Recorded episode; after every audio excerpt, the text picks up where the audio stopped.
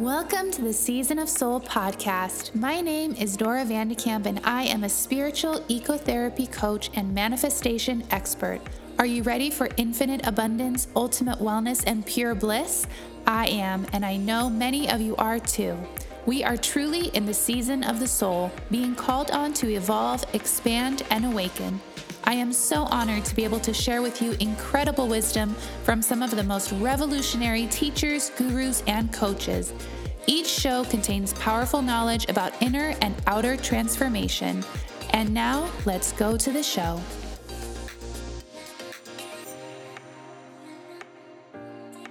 Hi, beautiful souls. Welcome to a new episode of Season of Soul.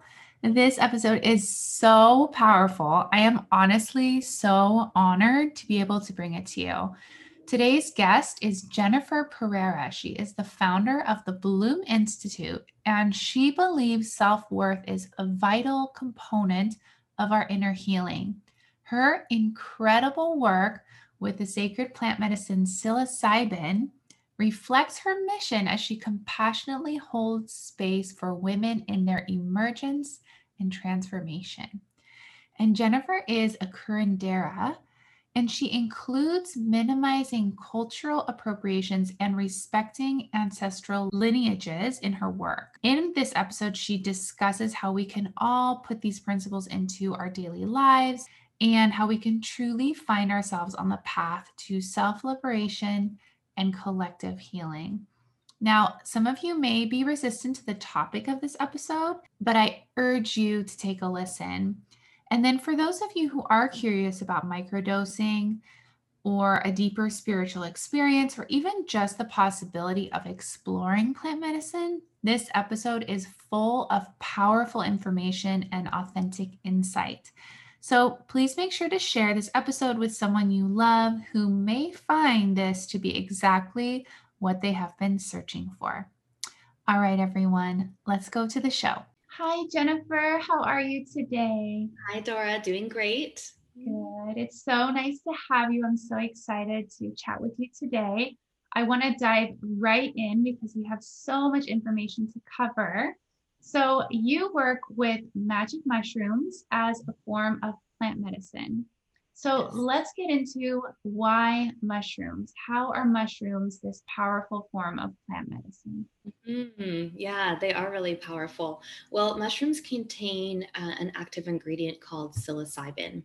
And psilocybin is an active component that creates a psychoactive reaction in our brain when it's ingested. So it is a form of plant that's out there in nature. I like to call them little avatars that have been placed for us to find, and goodies that are out there. It just has a way of working with the body's composition. I think a lot of our audience will be familiar with CBD and CBD oil. So it is, a lot like hemp, where you're ingesting it and it is helping the body to rewire and heal naturally.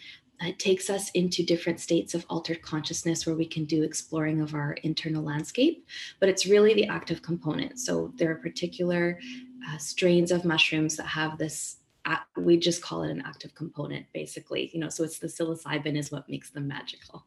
Amazing. So what do people come to you to address or heal? Mm-hmm.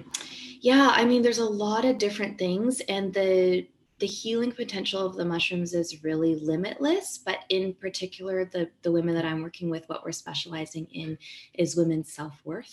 I find that this is the crux and the root, the pain of the original separation is the root of what a lot of people are experiencing in terms of actual physical illness or not reaching their potential in life.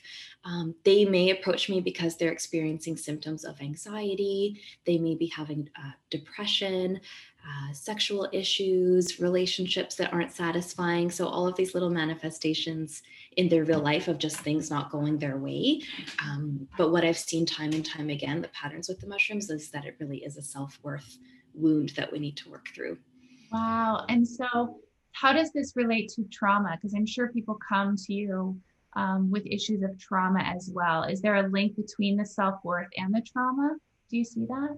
Yeah, I mean, absolutely, right? I guess it depends on the scale and the spectrum that you fall in terms of belief. We're examining a lot of this now inside psychotherapy fields, like that connection of the mind, the body, the emotional, the spiritual. There is a train of thought that illness is something that is a manifestation. And I think there is some truth to that. At the same time, I want to, allow people to be in their own power and recognize that we do live in a very grand universe and certain things are out of our control, mm-hmm. and they're happening, to us and through us. But absolutely, of course, there are things that, our traumas that are brought on ancestrally, through our families, through our relationships, and our bodies producing chemicals in response to that, especially for women, cortisol and adrenaline, very, very harmful and toxic to our bodies, and can cause illness. Absolutely. And so with that self-worth piece, how does mushrooms help address the self-worth part? Mm-hmm. Yeah, it's actually a very beautiful process because you're taken so deep within, you really can explore yourself from outside of yourself. I kind of like to say it's like the 10,000 foot view, because your thought process and like the way that you can explore your inner landscape is so gentle and so beautiful, and it just takes you right where you need to go. It's like the medicine is very benevolent. It really knows, and it just shows you whatever blocks that you have, stories that you're carrying, so we can really get to the root symptom of what's going on for you, and the story that you've created around your unworthiness based on the evidence that you've collected in your real life of people treating you a certain way or relationships going a certain way. And, we start to build up this story that, clearly I'm no good or these things wouldn't happen, yeah. which is not true at all. But it's just the exploration that's possible when you're in this state that's just so loving, and looking at yourself in a loving way. For some people, maybe even for the first time, seeing themselves as important. It's a really special, sweet process. Yeah. That sounds so amazing. It's so cool that feeling of love is one of the components of the healing, because that's really such a big part of healing, right? It's just being able to look at yourself through the eyes of love. And so it's really neat that this medicine helps you do that. Why do you create a program that has integration support? Why is that something that's essential? Yeah, great question. Integration, and even that word integration, people ask me, what is integration? And it's the process of integrating what you've seen inside the journey and your newfound learnings into your real life. So creating a plan or reviewing things in a way, once we're back into a grounded state, that can help you make lasting change. Because inside your journey, you may sometimes see things or have an understanding that's very spiritual or ineffable. We're not sure how to translate that into everyday life, into your corporate career, into your family, into your relationships. And so integration is the process of making meaning of what you saw, understanding yourself, really painting a new picture of possibility and grounding that into reality. So it could be things like making nutritional improvements, an exercise plan, translating your dreams, doing some journaling into what you've made things previously mean and now newfound understandings that you have. So it's how are we going to make changes with the information we received and ensure that the medicine helps you in a lasting way. Mm-hmm. So the reason that I offer support and build a program that includes integration is that I think that this is really where the work is. I sometimes say, and people will wonder what this means, it's like ceremony is every day after the ceremony, because you're coming out of it really understanding how important you are, how needed you are in the ecosystem, the law of reciprocity. You really have a greater understanding of what manifestation is, not just in the like spiritual woo-woo way. It's like making things real on the physical plane through your thoughts, your words, your energy. And so integration is the culmination of all that. How are we now upgrading your possibility in a real and tangible way? The other thing, I want to spend a bit of time on this, if you don't mind, because integration is such an important part of this process, is we're undertaking a process that's quite serious. Entering an altered state of consciousness is quite serious. And while plant medicine is for anyone, it's not for everyone. So we want to make sure that you have a very grounded and safe sense of self to return to inside that process. So I'd like to touch on the preparation, you know, later or as a part of our conversation, but the integration is really the key to making sure that you're safe and supported in what you saw, because it can be jarring to fly through different realms. It can be jarring to look at your trauma in such a detached way. It can be jarring to have childhood memories or traumas come up in this type of state. And so we want to make sure that you've really created a container of safety for yourself, for your psyche, for your body. So the integration is really this landing spot. It's like, yes, there is work to be done. And you now have this beautiful magnification of the self and the truth of who you really are to work with. And so having the proper support through the community, through your integration provider is the key. The integration is the key. Wow, it's so powerful too, because I love that you touched on that it's a serious endeavor, right? To decide to take this journey and really open yourself up to what you may experience and what you may see and know, right? Become aware of.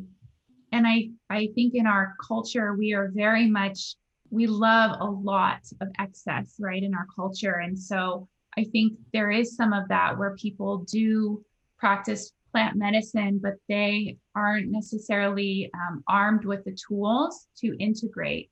And so it can become traumatic. It can also just not be very transformational, because you have this experience and then you go back into your daily life and you're busy and you're doing your thing. And so you're not actually able to really put that into practice. So I do think that's such an amazing and powerful thing that you're able to support people with, because it is integral, I think, in this practice of healing and transforming, for sure.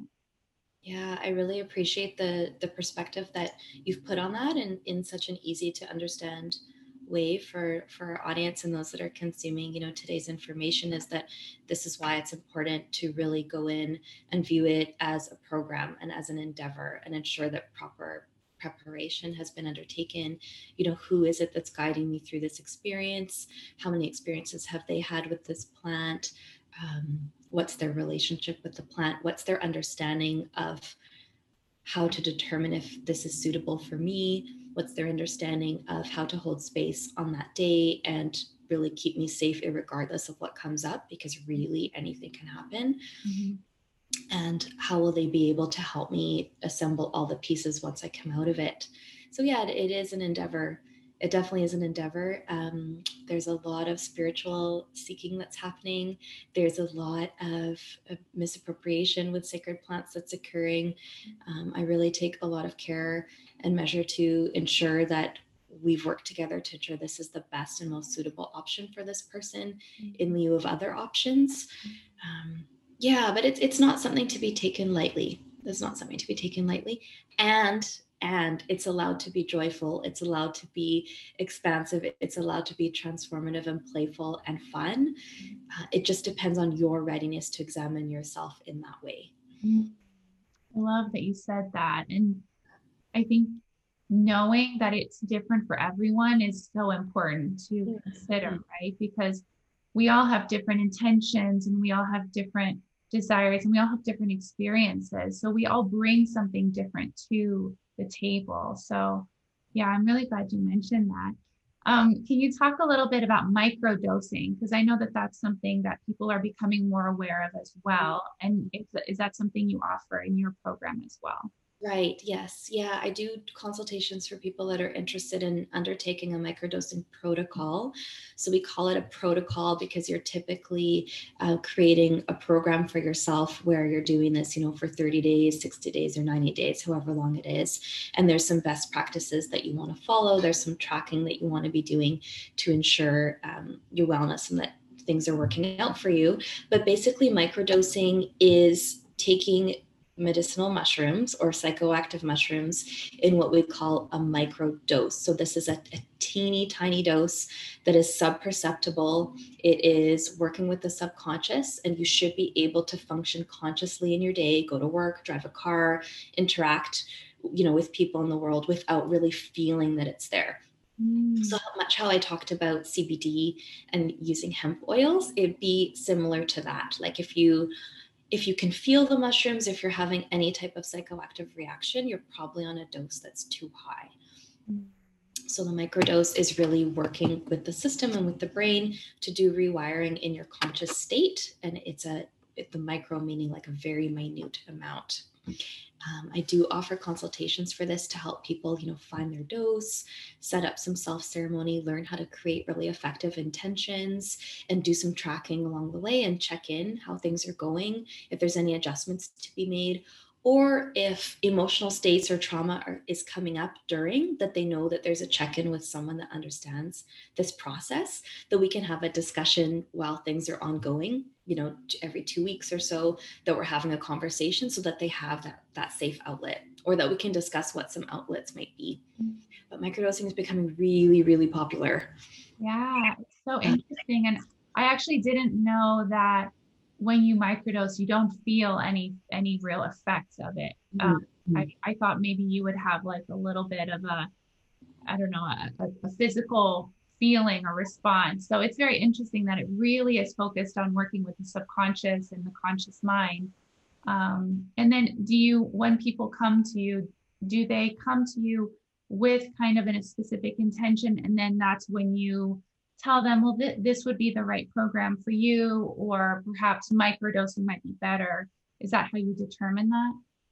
Absolutely. I mean, every woman is experiencing, you know, a unique lens of life based on their stories and their family, what they're coming to the table with ancestrally, whether experiencing like what we call little T trauma versus big T trauma, which is, you know, the spectrums of trauma.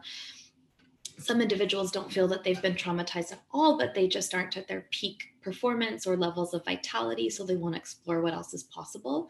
I typically tend to reserve in-person ceremony or doing the really deep dive for those that feel prepared, that have researched it, that they really want to explore themselves in kind of that deeper way. Whereas a microdosing protocol could be for people that have done it or haven't. But it's a lot of times it's people that are looking to replace conventional medicines. They may be on anxiety medications, depression medications, or they're looking to up their performance, their vitality, and they just want to use something that's more natural and do healing in like a really subtle, slow, intentional way. So this is why it's important to speak with a professional first, get some perspective to help you determine what's right for you. It doesn't have to be one or the other. You can be doing journeying or very deep dive hero's journeys in in-person ceremonies, and then do a microdosing protocol after to supplement it as part of your integration. Many times that's the case. Or you'll have working professionals that just want to do microdosing for the many reasons that they come to the table with. I love that. And so one of the things that you are really emphasize is authentic exploration. So you really want to empower conscious women of all backgrounds. Can you elaborate a little bit on that and what authentic exploration is?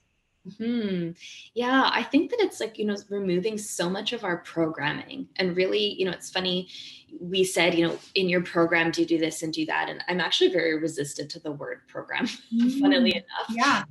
You know, there's offerings, but my mission here and what I'm here to do is to deprogram people, societal programming, cultural programming, relational programming, so that they can operate inside what they think is the world or their view of the world in a way that's really sovereign and true to them. So I don't want to band-aid issues or symptoms. You know, I think we're doing enough of that with medications and with programs in the coaching world and the self-help world, with comparison on Instagram. There's tons of band-aids that we've got out there already, you know, and masking. And so it's like when we remove all these masks, all of the masks, when we get to the inner child, when we get even deeper, when we get to the soul, when we get to the original light of who you are, and your purpose, and just being and moving through the world in a way that's authentic for you. And then exploring from that place. And for many people, they don't know themselves that way. Mm. And it's a very privileged position to even have the time, you know, money, space to do that kind of navel gazing. And so we want to acknowledge our privilege in doing that. Mm. You know, and the funny paradox about privilege is that it's a shame to not use it, right? When we've been empowered with privilege, we want to use it in ways that are effective. Yeah. And what I find with this authentic exploration is that almost, 100% of the time, that the understanding of self and how you fit into the ecosystem is so great and is so beautiful once you've gone to the dark places, because it is a lot of shadow work. It's a lot of deep diving. Mm-hmm. You really get how it's all about service to others. Mm-hmm. It's all about service to others. It's all about relating. It's all about giving back. And when you're in this continual loop of giving back, you are constantly receiving. And so your output and your light and the light that you're shining in the world is suddenly becomes like the priority. Your self-care, like ultimate levels of self-care, become your full-time job. And so I want to remove any other programming that says that there's a priority that's greater than that, and program, computer chip women of today with that. It's like, you are your priority. The light that you're shining is your priority, because that's where vitality, possibility, improved relationships, more money is on the other side of that. It's on the other side of your self-worth. And so anything that's making you feel less than has got to go. Like, it just doesn't have a place. Like, we need more empowered women now than ever, of every race, of every shape, of every background. Like, this is the time. Oh man. And when you say, we talk about programs, and then you talk about women who prioritize self-care. I mean, we are so programmed as women to put everything else before self-care. We are constantly helping others to feel comfortable and to feel safe and loved and taken care of. And that's part of our ancestral experience. And so really changing that program is very powerful that you're doing that work, because it's so important, and being able to fill our own cup, right? And then being able to shine that light and overflow that cup for others. So yes. And it's difficult, right? You have to have light to give. And when our light has been dimmed for so long, you're really reaching into some deep places to find it again. And so, as I said, I think that we need to acknowledge our privilege in doing this work, and to acknowledge that it's not accessible to everyone. I think these are really important things to address, and that we need to be aware of. And that ultimately, all of this work, every time that you do healing, you're up-leveling the collective consciousness, every single person. And it's like, until we're all healed, none of us are healed. And so healing is never really done. It's not a process that reaches levels of completion. It's more the peace that you can feel within.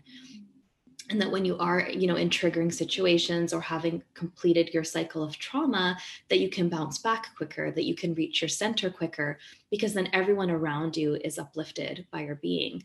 But this talk of, up-leveling the collective consciousness. And what I mean by that is the knowing and understanding and the collective mind of every being, every soul, every animal, every plant, the water, the humans, everything, not just on Earth, but beyond, like galactically, we have a collective mind, because the system is all interwoven. Everything's connected on a universal level.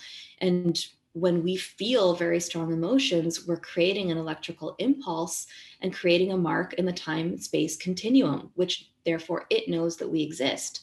So that feedback that we're providing continually, our emotions are the guide.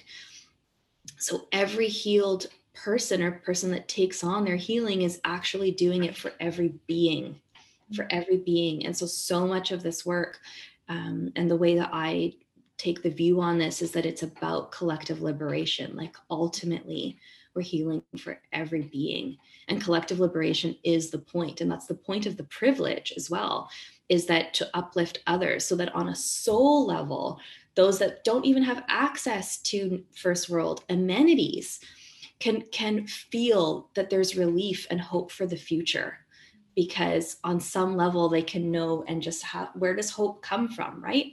It's that the evolutionary process is continually up-leveling, that conditions are improving for even for those that aren't regularly able to access it. Yes, absolutely. I'd love to touch on that a little more, because you're really dedicated to minimizing cultural appropriations and also respecting lineages and traditions. And that's something you really incorporate into your work. So can you talk a little bit about that as well? Yeah, I mean, this is it's a loaded gun, and we can go many, many directions with it. I'll just start with the environment itself and stewardship of our earth and water, plants, trees, animals, all of that. That anytime that we are traveling or entering ecosystems outside of our own, outside of our local footprint, that we need to recognize that we're leaving a footprint elsewhere. Mm-hmm. And so we are harnessing and using for our own consumption resources that are typically reserved for others. And that's fine. I'm not saying not to go, but it's just like with that intention of, by consuming this, how will I be giving back that? And always being very aware of our consumption. So, getting on an airplane is a very privileged position, and there's a CO2 right. output that's right. That is part of that, right? And having the privilege in financial resources, every time a financial transaction is undertaken and you swipe a card to go on the spiritual tourism, there's electricity and other resources that are garnered for every transaction. And we do transactions so mindlessly, but don't realize the enormous CO2 output that electrical systems, technological systems, banking systems are using. So our privilege, even in making the arrangements to go, you haven't even touched soil yet. You've already depleted and used resources simply by having the idea and making the preparation. Mm-hmm. And then when you land there, it's like, okay, how is this retreat or space or place set up? How are the people that are giving the offering being benefited? Is this a retreat center that's operated by a Western or North American person that's somehow benefiting? Are they employing traditional curanderos or ayahuasqueros or medicine keepers? What's the relationship that's there? Is it something that seems mutually beneficial? So all of this is like considerations outside of the self, and really being intentional about, why am I seeking to do this there? And is it necessary? Is there something that's available within my own ecological footprint? So that's kind of like, and I could say more, but it's like, that's like one little sliver of it. Then another component would be, why am I spiritually seeking at that depth? Is it necessary? Do I need immersion? At that level, is it safe for me to go? Are these people, is my understanding of like the language barriers? I'll use the Amazon as an example. Like people that live in the Amazon are living in a very beautifully interconnected way with the environment. They have lots of space to think and be and breathe in a different way. And the integration process that they'll experience when they're there is so much more spacious. And that's a regular way of life for them. And we need to think and be very conscious of when we're immersing ourselves in those environments for short periods of time. Is it helpful or is it harmful for them and for ourselves, that we'll then be returning to our regular rat race world here?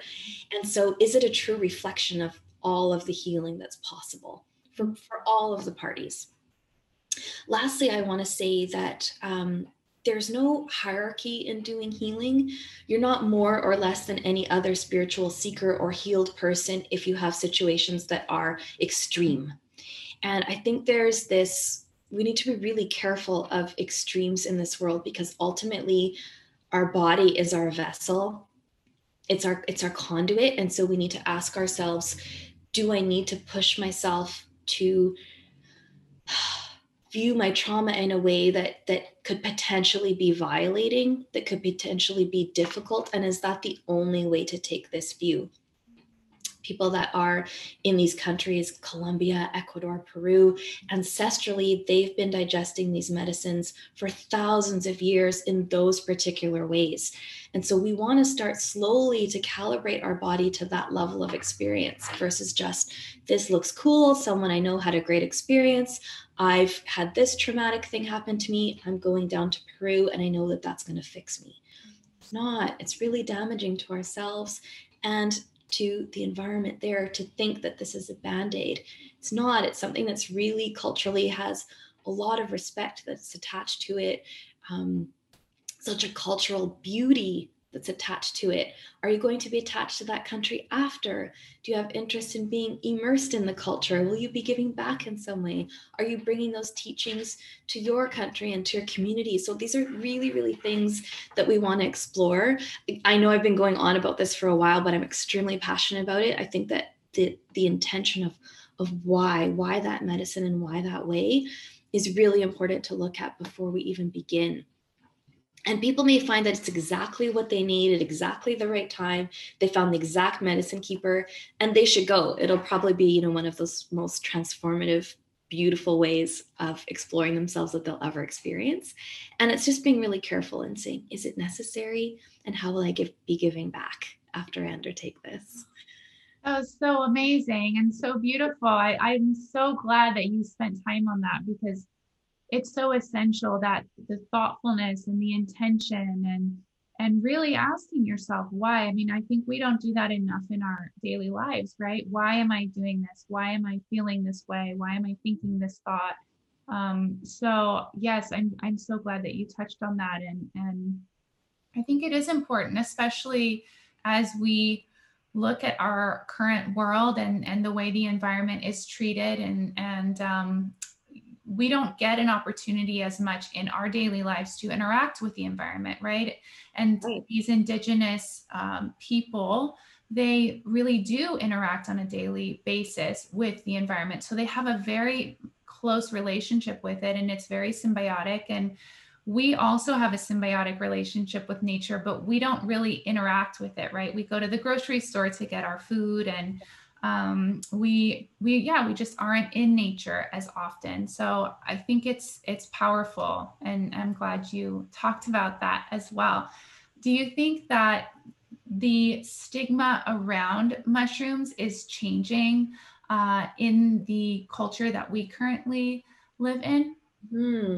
I do think so. Actually, 100%, I think so, which is why I've been more public about the work that I'm doing, at great risk to myself, which is how much I believe in it, really. I'm a proponent of natural medicines and a proponent for every being, but for women especially, to have the freedom to explore their bodies and their consciousness in any way that they see fit. And that's why I work with women, because we've been so stripped of that right in so many different ways that are violating. So yes, I do think the stigma is definitely dropping. We have a long way to go. We're still many years off from legalization, but it is becoming a more mainstream conversation. And that really, really leaves me extremely hopeful. I do actually want to touch, now that we're talking about stigma, I do want to touch on why I work with mushrooms specifically, just because we're coming off like that cultural appropriation piece and stigma here, just to give our audience some background on the mushroom and why. I mean, mushrooms are a medicine that are available globally. It can be found on pretty much every continent. And there's no one right or wrong way to do mushrooms. And this is why I've chosen this medicine. And actually, the medicine chooses you. The mushrooms are absolutely consuming you, much like the air is breathing you. So they definitely, they find you. And the fact that it's available globally, I think, is a very beautiful thing. The accessibility of it. But also the fact that this is the least on scales of harm. There are harm scales that many research institutes have compiled for us to understand the use of medicines and their benefits, that mushrooms are the least harmful substance on the planet and the least addictive. So the fact that that gentleness and level of safety is a part of the nature and the biology of the mycelium, the mycelial network that mushrooms, the fungus of mushrooms, are part of, I think is something really important for us to recognize, and that they are here to support us. On the evolutionary scale, the universe has created this little Easter egg or avatar, as I found it, to help us. They're good for our bodies on every level. There are, of course, people that should take great care to work with their practitioner to understand if it's not right for them. Right now, we're really looking at bipolar and those that are experiencing symptoms of schizophrenia. If you're on particular medications, it may not be the route for you. Mm-hmm. But in general, the average person in average circumstances across the globe can access it and do so with very little harm, very little harm. And so I think it's more important than ever for women such as you and I that are corporate and conscious and interacting inside cities and inside ecosystems to be having this conversation and present these alternatives, because there are gentle ways to explore our body and our consciousness. And it takes us to drop that stigma. So this is a really key conversation to be having. Yes, yes. I'm so glad, especially you just embody that energy so beautifully and come across so it makes it feel like a loving medicine. Like it's not harmful, it's not scary, it's just a loving medicine that is really there to heal and help empower you to evolve. So it's beautiful. And it's not, that's not to say, like, I want to be very, very clear and not paint a picture that's all warm and fuzzy and glowy. And I am definitely not a love and light healer. Yeah. I don't believe in that. I think we're missing like a whole side of our body and our consciousness when we profess or proclaim those types of things. That I'm not saying that your experience may not be difficult, or that it may not be dark, or that it may not be challenging, or that it may not hurt. It's very likely that it actually will, but it's done in a way that you're always held safe. You know that you're only a few hours of coming out of the other side of it, and that your understanding of yourself is with so much love that no matter what, the undertaking will be worth it for you. Yes. And I think Rumi said that the wound is where the light enters you, right? And so, and that's the love part, right? That's the beautiful part. Love and light is beautiful too, but the work and the experiences that transform us are usually those experiences where the shadow work comes in and where we get to really see with clear eyes, what we want to transform and what we need to work on to do that. So I think it's amazing. And in touching on that, you know, a lot of people are asking me, I want to do what you do. How do I do it? And it's such a loaded, not just a question, but an undertaking to even begin to address with people that feel some type of readiness to guide others. I have been in the personal development world, basically, and undertaking my own work since 2013. And so I'm going on 7-8 years of really deep exploration of my own healing and my own psyche. And I only came out with the fact that I was even helping others with this in a really tangible way a couple of years ago. You know, so that's something that I would like to add as not a caution at all, because this is safe to explore, but it's the very real reality that holding someone's psyche in your hands and having someone's soul naked on the floor with you is a very big responsibility. And it's not something to be taken lightly. So you want to check in, is this person trauma informed? Do they even know what trauma informed is? Are they aware of cultural appropriation? Because that is going to come up inside the journey. It's how plants work. Are they aware to minimize microaggressions, racial tension? Any kind of topic can come up inside a journey. So it's like, what's their preparation and their knowledge of how to address those things as you're moving through your own work? So there's a lot that's there before someone should really even explore the idea of being a guide. And I kind of have like, I look at Maslow's hierarchy a lot of times, and I've developed, as I'm working towards developing like possible certification or working with women to prepare their readiness for doing this kind of work. I've taken Maslow's hierarchy of like the 5 needs and broken it down into like looking at just levels of reaching your own, the top of that triangle and the top of that hierarchy being like your own self-expression of your soul's purpose, basically, right? Your self-actualization in Maslow's terms is how they put it, but it's like, what is your level of self-worth? First and foremost, which is like basic survival needs, and then self-love and how are you radiating that, and then helping others, and then guiding others, and then helping others to guide others. Wow. So it's like trip sitting is a thing, and helping friends is a thing, and keeping them safe is a thing, but being a teacher or a conduit or a guide is something else. And then assisting others to assist others at that level is a whole other undertaking. So it's just, there's a lot to consider when you're either going for your own experience or wanting to enter this field. And it's not even really a field. Right? Right. When people call this, it's a business, or it seems like there's a market for it, I really have resistance to that. This is healing, and it will not, psychedelics by their very nature are anti-institution. So the fact that we try to institutionalize this, to me, is hilarious. It's just never going to happen. I'm working with organizations to see the legalization occur and make sure that can be done as safely and as accessible as possible. At the same time, do I think the clinical model is the only way? No. And I'd like to normalize that working with a healer is a normal and natural option, and that healing is a regular thing in our society. And so all of these things, right? It's like this started with the question, is the stigma dropping? And I know I'm going really around here. No, it's good. But this is all part of that stigma, right? It's like even visiting a healer, there's a stigma to visit a healer. There's this stigma around seeing a psychic. There's a stigma around receiving advice from oracles. There's a stigma around having an Akashic record reading and healing. Yeah.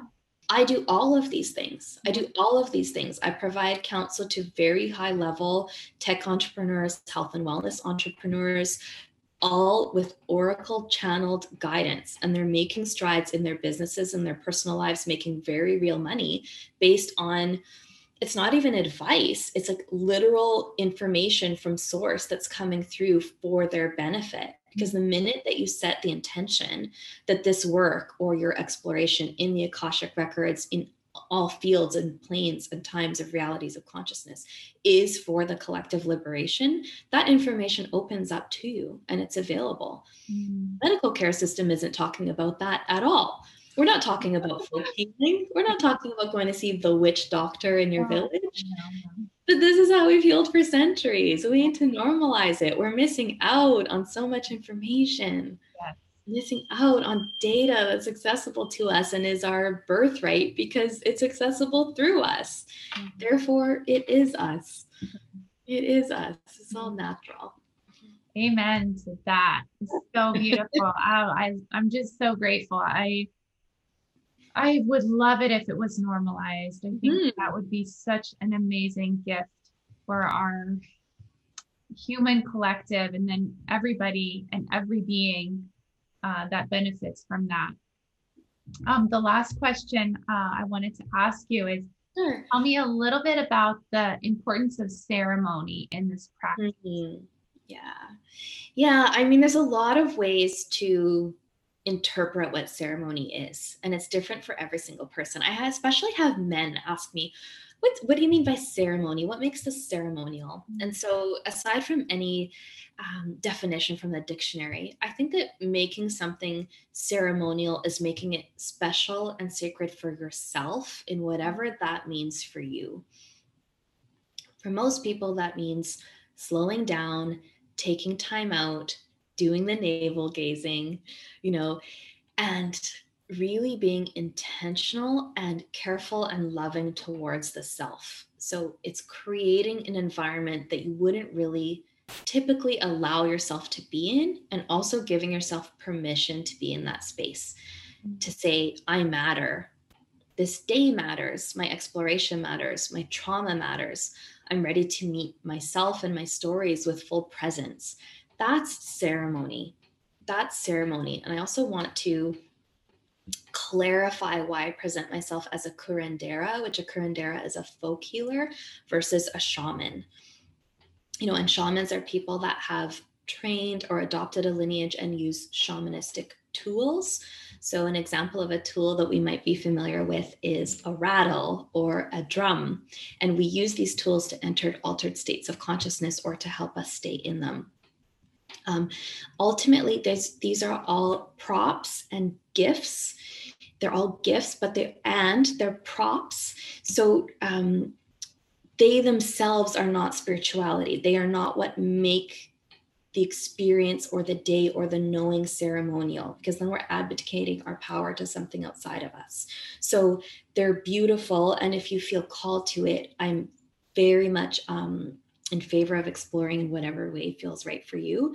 But we shouldn't confuse ceremony as anything outside of ourselves. Mm-hmm. Ceremony is the sacredness that we are applying to our worth and exploring in whatever way feels right for us. Mm-hmm. To me, the importance of that is the permission and the allowance that women typically don't give themselves in their day-to-day. And so it's like, will I allow myself to be important today? Will I allow myself to express in whatever way? Will I primal scream if I have to? Will I not repress it? Will I cry? Will I laugh? Will I stretch? Will I dance?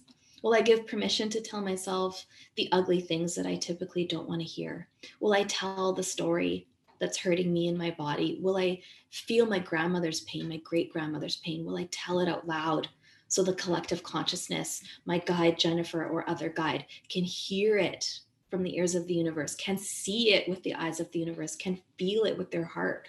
You know, ceremony is allowing yourself to be witnessed, allowing yourself to be with full presence, seen, heard, felt, known, grounded in the presence of others. That's ceremony. That's ceremony. And doing that, it's 2020 at the time of this recording. That's so lost in our culture. That's so lost. But it's who we really are.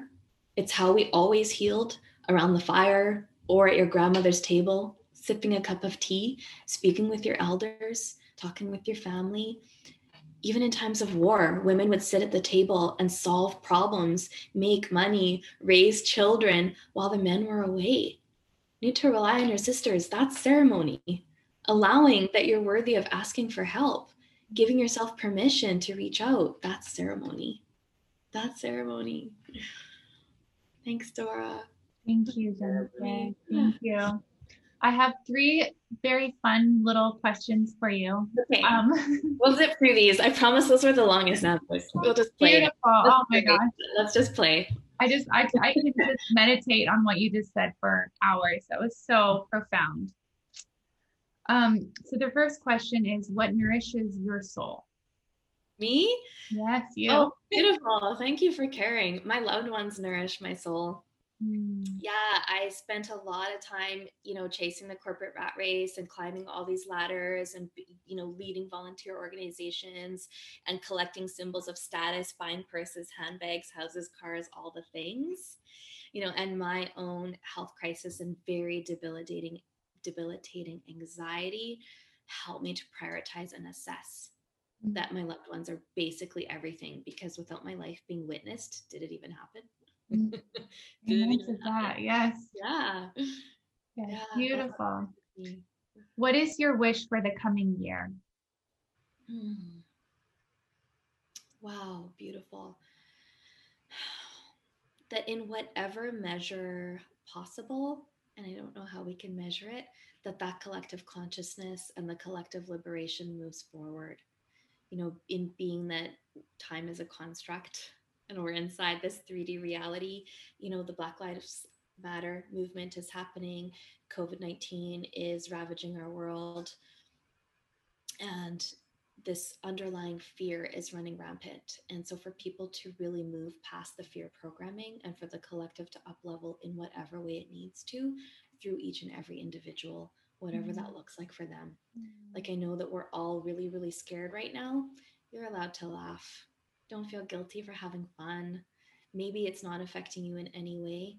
Great. You don't need to feel bad. It's okay to have positions of privilege. Just remember to reach your hand back and help out your fellow brothers and sisters every now and again. So it's like just up-leveling however that you can. Yeah. I love that. I think it kind of answers the last question, which is, what can people do to create a more beautiful world? oh,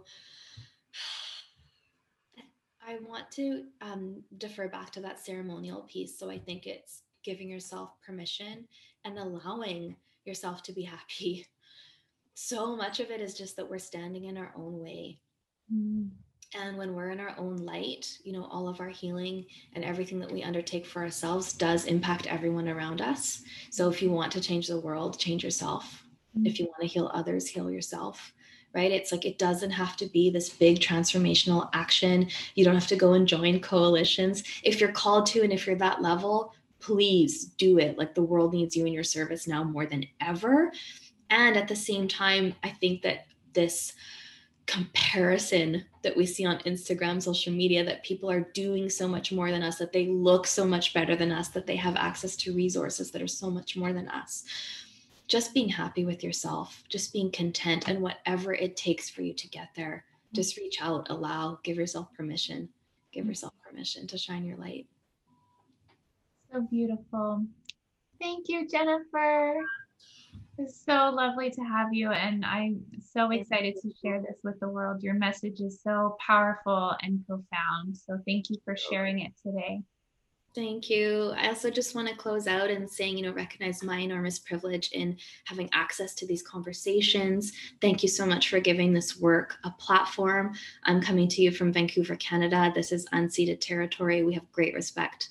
I have great respect. I know that you do, for our Indigenous brothers and sisters that are willingly or unwillingly allowing this work to take place here, allowing us to settle and to have these conversations and, you know, being part of this ecosystem. I just want to recognize that I am Canadian, and where this broadcast is coming from, and the important work that we're doing in having this conversation and wanting to make things better for everyone. So thank you so much. Thank you, Jennifer.